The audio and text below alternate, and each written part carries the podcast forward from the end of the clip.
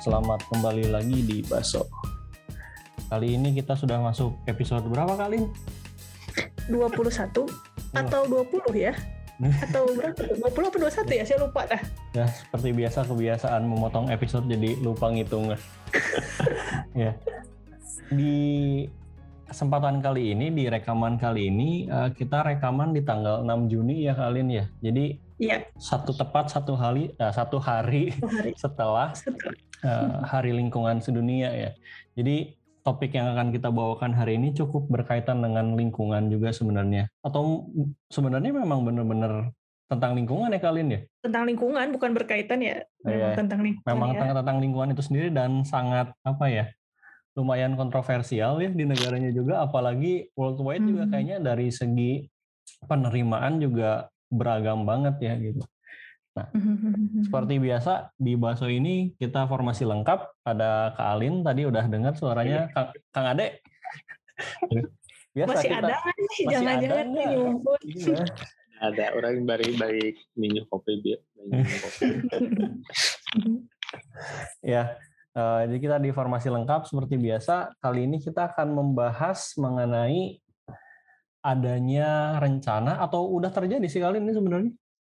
Ke- bencana bencana bencananya sudah terjadi tetapi Isunya. penanganannya ya masih ongoing gitu. Ya, Oke ya.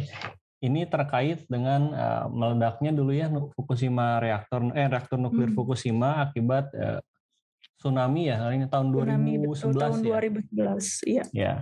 Nah, jadi eh, mungkin kalian ada yang pernah mendengar tentang eh, berita ini. Jadi di sekitar bulan April itu pemerintah Jepang tuh membuat suatu rencana untuk melepaskan eh, air apa ya kali ini istilahnya ya? Air, air yang yang terkontaminasi dengan apa ya kayak pendingin nuklirnya, pendingin reaktor nuklirnya. Dan akan rencananya akan dilepas langsung di laut ya. Dan itu yang Betul. bikin rame sebenarnya karena jumlahnya kuantitasnya sangat besar ya sekitar satu juta ton gitu. Hmm. Dari segi apa namanya dari segi masyarakat, dari segi komunitas sendiri di Jepang itu sebenarnya beragam banget dan sebenarnya mungkin lebih banyak yang menolak ya Alin ya. Alin ya. Karena hmm, betul betul. Kalau dilihat di berita berita gitu tuh banyak banget yang turun gitu dari aktivis-aktivis lingkungan karena kan eh, karena khawatir gitu. Karena dari dulu reaktornya meledak aja kan eh, proses rehabilitasinya cukup panjang ya. Sampai saya sempat dengar cerita yang orang tua orang tua itu yang pada ikut ngeberesin tuh karena apa namanya jangan anak muda lah gitu. Kalau orang tua kan umurnya um- deket dikit lagi gitu. Diabur gitu guys lah gedeng oke Iya. gitu tapi tapi bukan yang bikin agak terharu sebenarnya bukan pemerintahnya yang nyuruh tapi si kakek-kakek nenek-neneknya yang Iya, mengajukan iya, diri yang betul. volunteering gitu jadi kan karena emang Hmm. umur kalian masih panjang sementara umur Hmm. kami udah pendek gitu padahal mah kan umur orang Jepangnya bisa 100 ya Kalau- kalau volunteer umur 60 umur 70 tuh masih bisa kena dampaknya ngerasain gitu bener bener bener bener Ya. bener Nah, si pemerintah sendiri dari pusat dari Tokyo katanya akan melepaskan si eh, air kontaminasi ini dalam waktu dua tahun lagi gitu. Nah, si gradual rilisnya ini akan eh rilisnya ini akan secara gradual, akan secara bertahap dan rencananya akan sekitar 30 tahun tentang waktu pengerjaannya gitu. Nah, ada sesuatu yang cukup menarik di sini sebenarnya. Karena ternyata ada berdasarkan reportasi yang sudah dilakukan oleh Kak Alin ini ada ada isu bahwa si air yang terpolusi ini bisa terbawa sampai ke Indonesia dengan adanya uh, kejadian si Arlindo yang sudah kita bahas pada dua episode sebelumnya gitu. Nah mungkin kalian untuk uh, memulai obrolan kali ini bisa tolong diceritain dulu nggak uh, buat recap juga mungkin nggak semuanya tahu tentang kejadian si meledaknya reaktor nuklir Fukushima ini. Jadi tuh eh, sebenarnya kalau untuk kejadian tsunami yang di Jepang kayaknya sih mayoritas teman-teman mungkin udah tahu ya karena dia kan salah satu eh, tsunami ter, ter- terparah sepanjang sejarah tsunami modern lah gitu yang istilahnya terdokumentasikan secara jelas gitu. Eh, yang paling parah kan emang 2004 ya yang di Aceh, kemudian eh, yang 2011. Tapi untuk dari skala kerugian itu benar-benar paling parah yang di Jepang ini. Hmm. Nah, itu sebenarnya awal mula kejadiannya kalau jadi kalau uh, uh, dia itu si reaktor nuklirnya itu kan uh, dibangunnya di pinggir laut kan, dekat laut lah gitu. Kenapa? Soalnya dia butuh uh, uh, butuh air laut untuk mendinginkan gitu kan. Jadi si pasti kan panas tuh reaktor uh, apa sih namanya kayak untuk membuat hmm, PLTU kan pasti kan dia butuh untuk jadi uap kan air diubah jadi hmm. uap. Nah, uh, tetapi untuk supaya si boilernya itu tetap dingin, dia membutuhkan si air laut untuk mendinginkannya lah gitu. Ya, dan jumlah yang sangat besar kali ya. Jadi dengan jumlah yang sangat besar tadi gitu kan, dengan jumlah yang sangat besar. Nah, waktu pas kejadian tsunami, uh, terus kalau misalnya mungkin bertanya gitu ya, kok uh, Jepang berani gitu ya bikin uh, pembangkit listrik tenaga nuklir uh, yang maksudnya banyak negara yang atau Indonesia lah paling nggak juga kan belum berani gitu kan bikin uh, sebetulnya karena kalau dari segi safety itu ya safety gitu pembangkit listrik tenaga nuklir tuh sebelum kejadian ini tuh kan uh, termasuk yang sangat safety kan. Ya kecuali kalau kita bandingkan dengan kejadian Chernobyl tapi kayak gitu. Dan untuk perencanaannya pun uh, sebetulnya itu yang sampai dibuat kalau saya dulu waktu S1 bikin running pakai program itu berdasarkan manual yang dibuat untuk uh, pembangkit-pembangkit listrik tenaga nuklir gitu di Jepang. Jadi sebetulnya dari segi perencanaan udah kayak mempertimbangkan gitu. Nah, tapi balik lagi kayak misalnya tuh diperkirakan tuh paling gedenya tuh misalnya gempanya sekitar 8 hmm, magnitudonya 8, ternyata kejadiannya tuh jauh lebih besar daripada itu gitu. Jadi uh, tidak terduga lah, tidak terduga. Nah, karena seperti itu akhirnya si uh, bisa dibilang si tsunami-nya itu ya udah me, menghempas uh, Fukushima eh sorry pembangkit tenaga nuklir terus uh, akhirnya uh, meledak dan uh, ini ya reaktornya istilahnya kayak reaktornya meltdown lah kalau kalau di kalau di situ kan meltdown gitu panas jadi dia meltdown Eh, dan rilislah si radioaktifnya ke sekitar Fukushima maupun uh, ke laut kayak gitu. Kira-kira Oke. seperti itu sih kejadiannya. Kayaknya kasus ini pernah kita bahas ya kalinya tentang kalau nggak salah tentang orang Jepang yang sudah sangat hati-hati tapi ternyata masih bisa underestimate gini.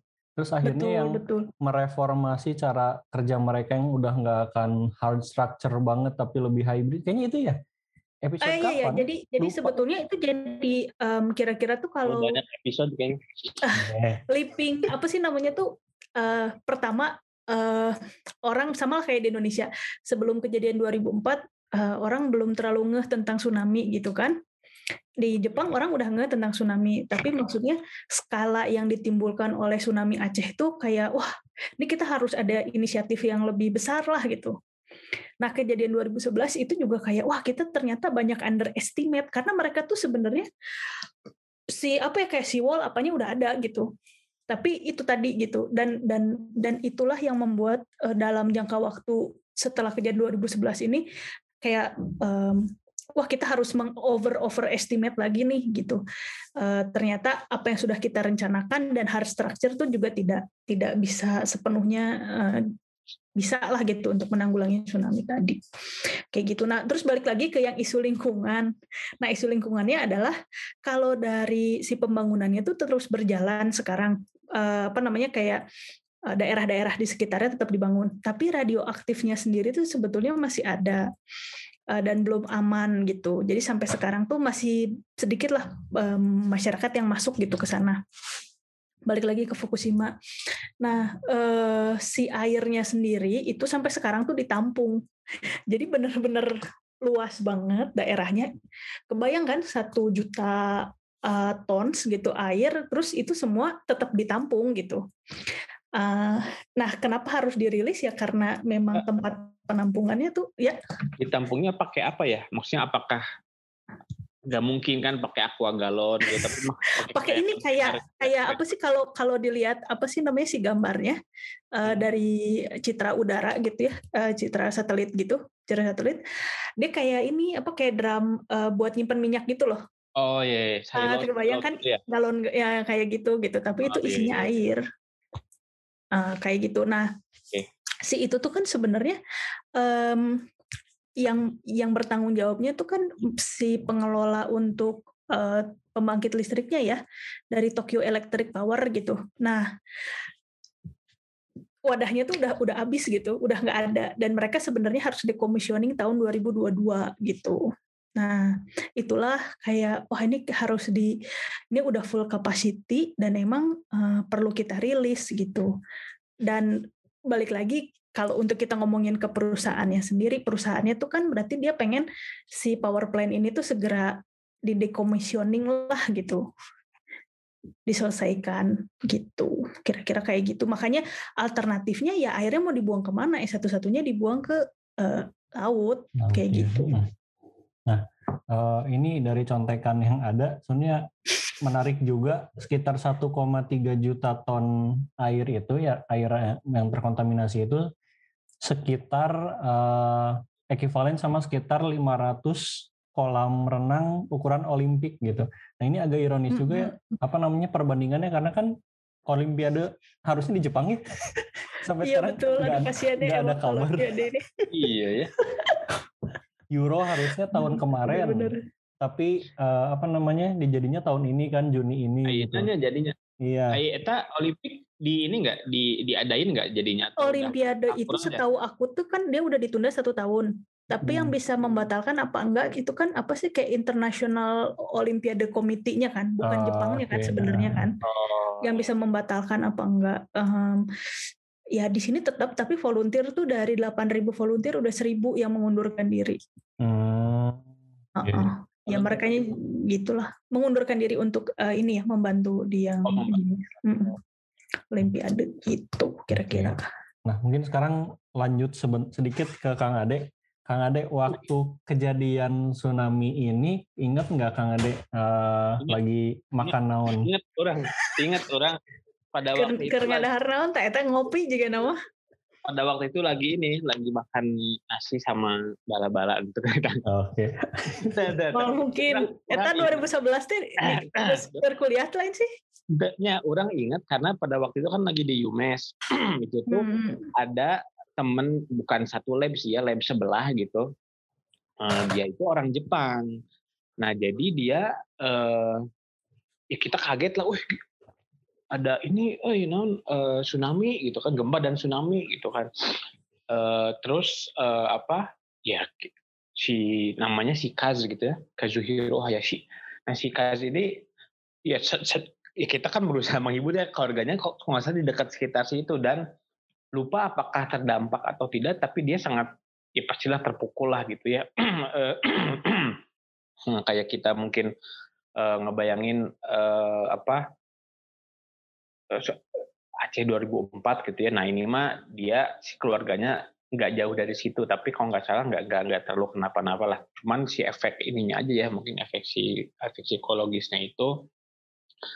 Eh, jadi orang ingat pisan pada waktu itu kalau nggak salah nggak nggak lama setelah itu tuh ada seminar lah gitu, ada seminar semingguan. Jadi di sekalian diomongin juga lah gitu di di apa ya mungkin forum atau apa lagi gitu ya gitu jadi uh, orang ingat banget itu kejadiannya dan uh, biasa gercep juga kayak sama kayak di PPK gitu ya labnya Chen udah langsung keluar keluar itu siapa si simula, hasil simulasi uh, FICOM uh, apa namanya uh, non non hydrostatic uh, tsunami dan inundation segala macam pokoknya edan lah gitu. Jadi uh, tapi ingat banget momen itu wah ini gede banget ya gitu. Mungkin benar banget tadi uh, kalau saya pikir efeknya itu membuat Jepang gitu ya dan mungkin juga seluruh dunia yang tadinya sudah ngeh akan bencana gitu ya dan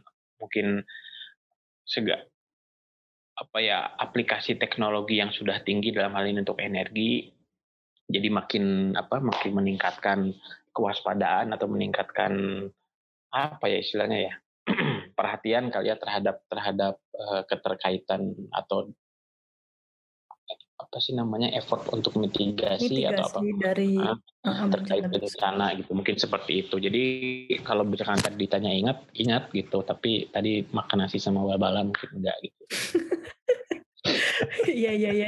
Ini juga mungkin salah satu tsunami um, yang benar-benar terekam uh, di video gitu. Videonya secara jelas terlihat dari uh, apa namanya ters, karena kan itu udah mulai ada YouTube dan segala macam kan jadi baik yeah, dari yeah. kamera yang amatir kemudian CCTV bahkan ada rekaman langsung dari helikopternya uh, Japan Defense Force gitu jadi memang untuk uh, itu mungkin salah satu tonggak apa ya ngelihat tsunami yang benar-benar orang gitu bisa lihat langsung gitu maksud selama ini kan kita hanya tahu apa ya namanya uh, menyeramkannya gitu tapi di 2011 itu betul-betul terlihat gitu bagaimana dia datang gitu si tsunami mungkin, dan sebagainya. Mungkin bukan lebih tepatnya bukan udah ada itu tapi sudah ada youtuber gitu ya udah banyak.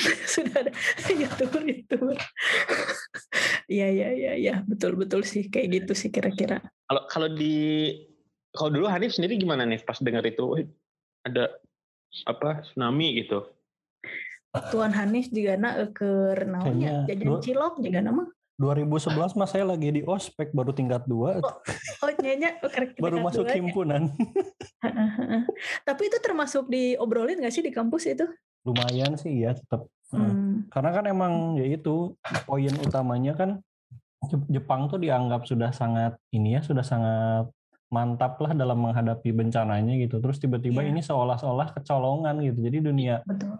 internasional tuh benar-benar kayak mungkin ini sih apa namanya kaget juga semuanya kaget gitu bahwa oh Jepang bisa kecolongan juga gitu. Ya, dan jadi dari Tapi, segi skalanya juga mengagetkan, segi bencananya itu juga sangat mengagetkan karena sampai reaktor nuklir gitu dan nah, itu iya. yang membuat Jepang tuh mengurangi gitu uh, dan mereka beralih ke batu bara lagi. Jadi yeah. uh, tradingnya memang sebenarnya ya di sisi lain secara lingkungan kalau kita balik lagi ke lingkungan nuklir itu paling bersih secara dari polutan yeah, polutannya yeah. saja ya. Em emisinya ya, Artinya ya, tuh mm, dia kan nggak mengeluarkan kayak batu bara kan dia ada dibakar terus mengeluarkan asap gitu kan apa hmm. asap batu bara. Kalau ini kan enggak. Dua. Uh, uh, ini kan clean gitu ya. Sebenarnya nuklir itu kan dipromosikan sebagai clean energy, tetapi ternyata kejadian itu uh, kayak mengingatkan kepada Chernobyl lagi gitu. Sekalinya ada melting down, uh, radioaktifnya tuh ya benar-benar daerah situ udah kayak hazard aja semuanya gitu. Iya. Bukan eh, bisa kalau si, si radioaktifnya tuh bisa bisa kalau misalkan tidak di contain gitu ya dan orang juga masih sebenarnya masih agak bingung kalau di air hmm. oke okay lah gitu ya bisa di tadi lah diabuskan karena jarigen gitu misalkan ya tapi hmm. kalau di udara tuh gimana gitu apakah dia apa? Sebetulnya kalau setahu aku kalau nonton dari film Chernobylnya mah ya nonton dari nonton hanya sekedar nonton gitu ya. Mm. Um, yang di udara itu dia tuh kan dia kan mungkin kayak partikelnya tuh kan ringan ya. Dia ringan terus dia kebawa kan sama udara. Tetapi juga karena ada hujan dan segala macam akhirnya dia turun kan.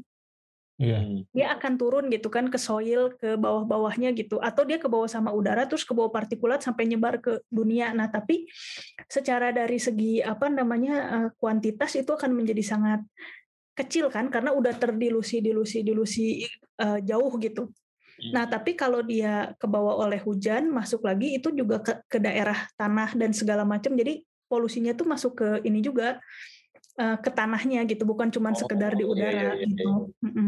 Terus terus pertanyaan orang nih yang ini mungkin pada tahu ya soalnya orang apa uh, oke okay, tadi misalkan bersih gitu ya si nuklir itu bersih cuman memang resikonya tadi tinggi hmm. kalau kejadian cuman in, orang melihat apa meras apa ya orang melihat pola yang mirip dengan kayak uh, apa renewable energy gitu bahwa belum kalau kalau nuklir kan sudah jalan ya bagusnya tuh uh, dari segi energinya ya produksi energinya. Sedangkan kalau renewable energi yang dari laut gitu ya masih masih banyak tantangan pasti dihajar dulu itu dampak lingkungannya apa segala macam gitu ya. Belum apa udah di ke arah ke arah sana gitu dipermasalahkan. Nah ini juga kan sama uh, pasti di ketika ada kejadian seperti ini diangkatlah si apa dampak negatifnya gitu ya. Tadi misalkan apa radioaktif apa segala macam Nah terus uh, apa uh, kenapa mau ngomong apa ya tadi? Lupa.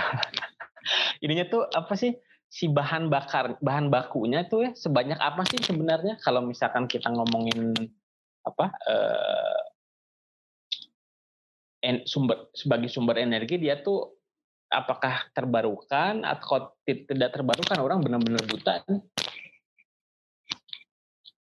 kalau setahu aku tuh si reaktor nuklirnya itu dia tuh balik deh orang mungkin nyahona nganti Chernobyl oke gitu ya dari serial itu juga gitu jadi dia tuh kan punya reaksi fusi yang dia jadi ada ada ada dia um, pokoknya si reaksi ini Uh, kalau di kimia tuh kan kita tahu yang ada waktu paruh di mana misalnya tuh kayak suatu bahan dia akan habis gitu. Jadi kayak dia akan akan hilang gitu kan segala macam. Nah, si bahan radioaktif ini ternyata memiliki waktu paruh atau waktu dia hilang gitu hilang hilang untuk pembakaran dan segala macam gitu itu waktunya sangat lama gitu yeah, yeah, nah yeah. karena waktunya sangat lama dia itu bisa menghasilkan energi yang sangat besar gitu jadi kayak ada misalnya plutonium lah campur uranium merenan uh. maha digabung kemudian untuk mereka bisa berfusi dan segala macam membutuhkan waktu yang sangat lama tapi juga mereka tuh kayak ada kalor yang dihasilkan dari sana akhirnya jadi energi gitu kayaknya sih kayak gitu ya tapi tapi itu juga yang menjadi masalah jadi dalam arti kalau dibilang renewable dalam ukuran jangka waktu hidup manusia termasuknya renewable kali ya karena kan lama tuh dia bisa hilangnya gitu kan oh, iya, tapi iya. kalau secara dari bahannya sendiri bukan unlimited kayak sinar iya. matahari iya. gitu yang kan kalau kayak kalau kan berarti dia akan hilang juga ya walaupun dia berganti bisa habis juga jadi masuknya non renewable juga sebenarnya dari segi bahan benar dari segi bahan habis tapi kalau dari segi artinya dari segi non sih dibandingkan dengan uh, pembakaran batu bara atau apa jadinya dia tuh jangka panjang banget gitu. Ya dan dari ini balik lagi dari emisi sih sebenarnya gitu. Hmm. iya. nah, emisinya juga dia kan berarti tidak mengeluarkan proses iya, pembakaran residu karena, tidak mengeluarkan residu pembakaran itu kan? Iya karena kemarin tuh orang baru oh, kayaknya udah pernah kita singgung juga bahwa si Bill Gates kan jadi salah satu promotor untuk nuklir. apa, nuklir. Sekarang tuh katanya dan orang-orang yang berkecimpung di sana udah bilang bahwa yang sekarang ada itu adalah Eh, teknologinya sudah satu generasi lebih maju dibandingkan yang zaman dulu gitu kan. Hmm. itu juga kayak yang di apa Fukushima tuh tahun berapa gitu ya. Eh, ini tanpa persiapan sekali kelihatannya. Ya, maksudnya eh, banyak lah udah udah lama gitu. Nah ini sekarang ada generasi baru dan mau di dan baru banget kemarin itu baca dia dengan si Warren Buffett gitu ya mau bikin di di Wyoming atau di mana gitu. Siapa si uh, power nuklir power plant yang baru gitu katanya. Jadi uh, apa ya istilahnya? Uh, uh, uh, ada di satu sisi ada yang nge-push ke arah sana lagi gitu ya uh, dengan berbagai mempertimbangkan tadi ya benefitsnya uh, yang pasti yang nu, hari pasti akan mendapatkan keuntungan finansial tapi kan dari segi lingkungan tadi kan dibilang bahwa si apa emisinya tuh termasuk yang paling rendah gitu si nuklir ini jadi pastinya ada dampak yang positif lah buat lingkungan. Cuman memang eh, apa kejadian ini juga dibarengi sama si apa berita si air yang terkontaminasi Fukushima ini akan dilepas. Jadi kayaknya teh di apa diseimbangin gitu kebayang gak sih sama media teh gitu ya media iya. ya media internasional lah gitu maksudnya jadi eh, menarik lah untuk untuk untuk untuk apa karena tidak tidak ada di situ ya, tidak di tengah-tengah pusat. Jadi kita sebagai pengamat, oh menarik, menarik kalau misalkan hmm. uh, orang jadi pegiat apa uh, energi nuklirnya pasti akan uh, lebih emosional lah kurang lebih. Emosional. Benar-benar. Sama sebenarnya dengan ini juga nih apa namanya bagaimana sebenarnya isu tenaga nuklir ataupun waste-nya sekarang juga tetap sangat berkaitan dengan politis ya.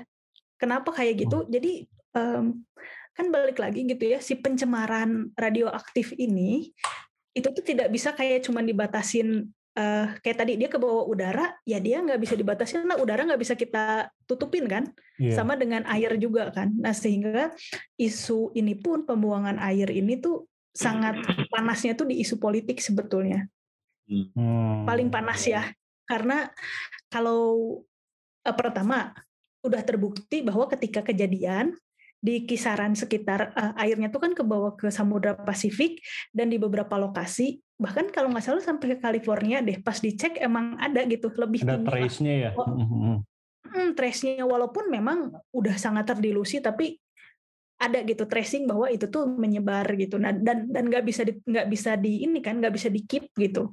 Yeah. kenapa nuklir itu menjadi sesuatu hal yang hot issue? Karena ya sekali terjadi kejadian bukan cuma daerahnya dia doang gitu yang kena tapi bisa jadi satu dunia gitu terkena polusi uh, radioaktifnya gitu dan isu ini pun nggak mau uh, banyak yang sangat keras menolak Jepang ngeluarin apa ngerilis air ini ya tetangganya lah Cina Korea gitu kan yang udah pasti kena lah gitu kisaran-kisaran situ.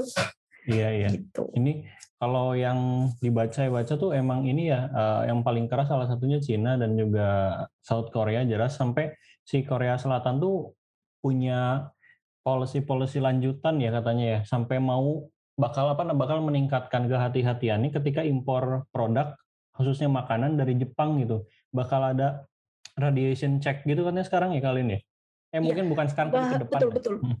Betul. Oh, iya. Uh, kalau nggak salah pas sesaat, eh bukan sesaat, ya maksud setelah kejadian itu kan ternyata dicurigain uh, si apa namanya kayak sayuran dan apa yang di Jepang tuh di daerah tuh banyak yang kena kan, makanya itu tetap radiation check dan kalau untuk ke uh, perikanan juga itu itu juga sih kena juga sebenarnya, kena cek juga ya.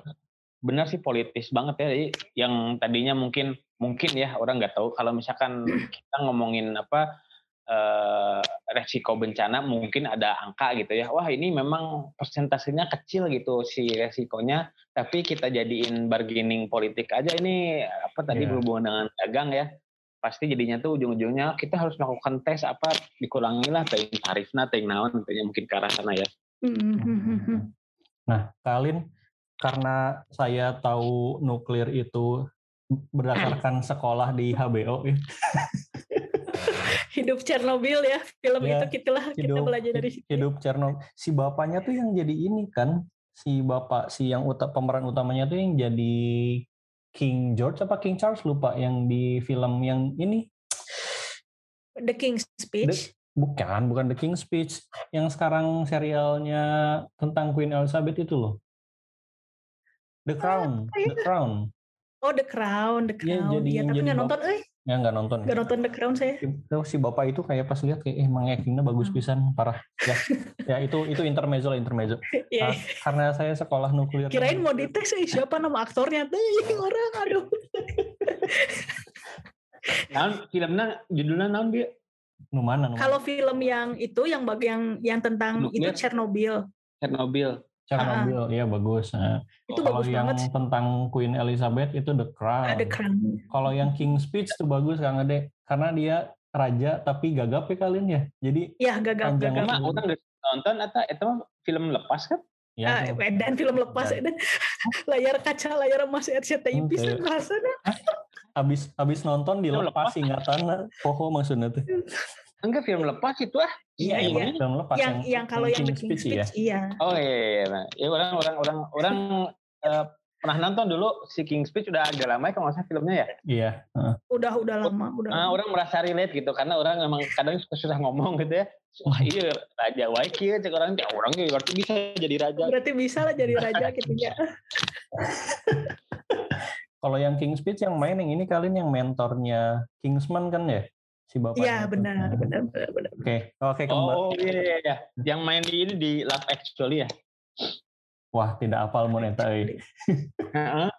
Bukan Love Actually mah Hugh, Hugh Grant. Iya kan banyak Love Actually teh ada yang oh, iya, penulisnya gini sorry lah. penulis orang eta hungkul anu ngetik hiber teh gitu sih. Ya. Meureun nu eta mungkin actually not filmnya. oh orang orang ingat orang ingat ayo nang Naon. Colin Firth nya, Colin Firth. Colin ya, Firth, eh, iya, ya, Colin Firth, ya Colin Firth. Ya, Colin Firth ya. Betul.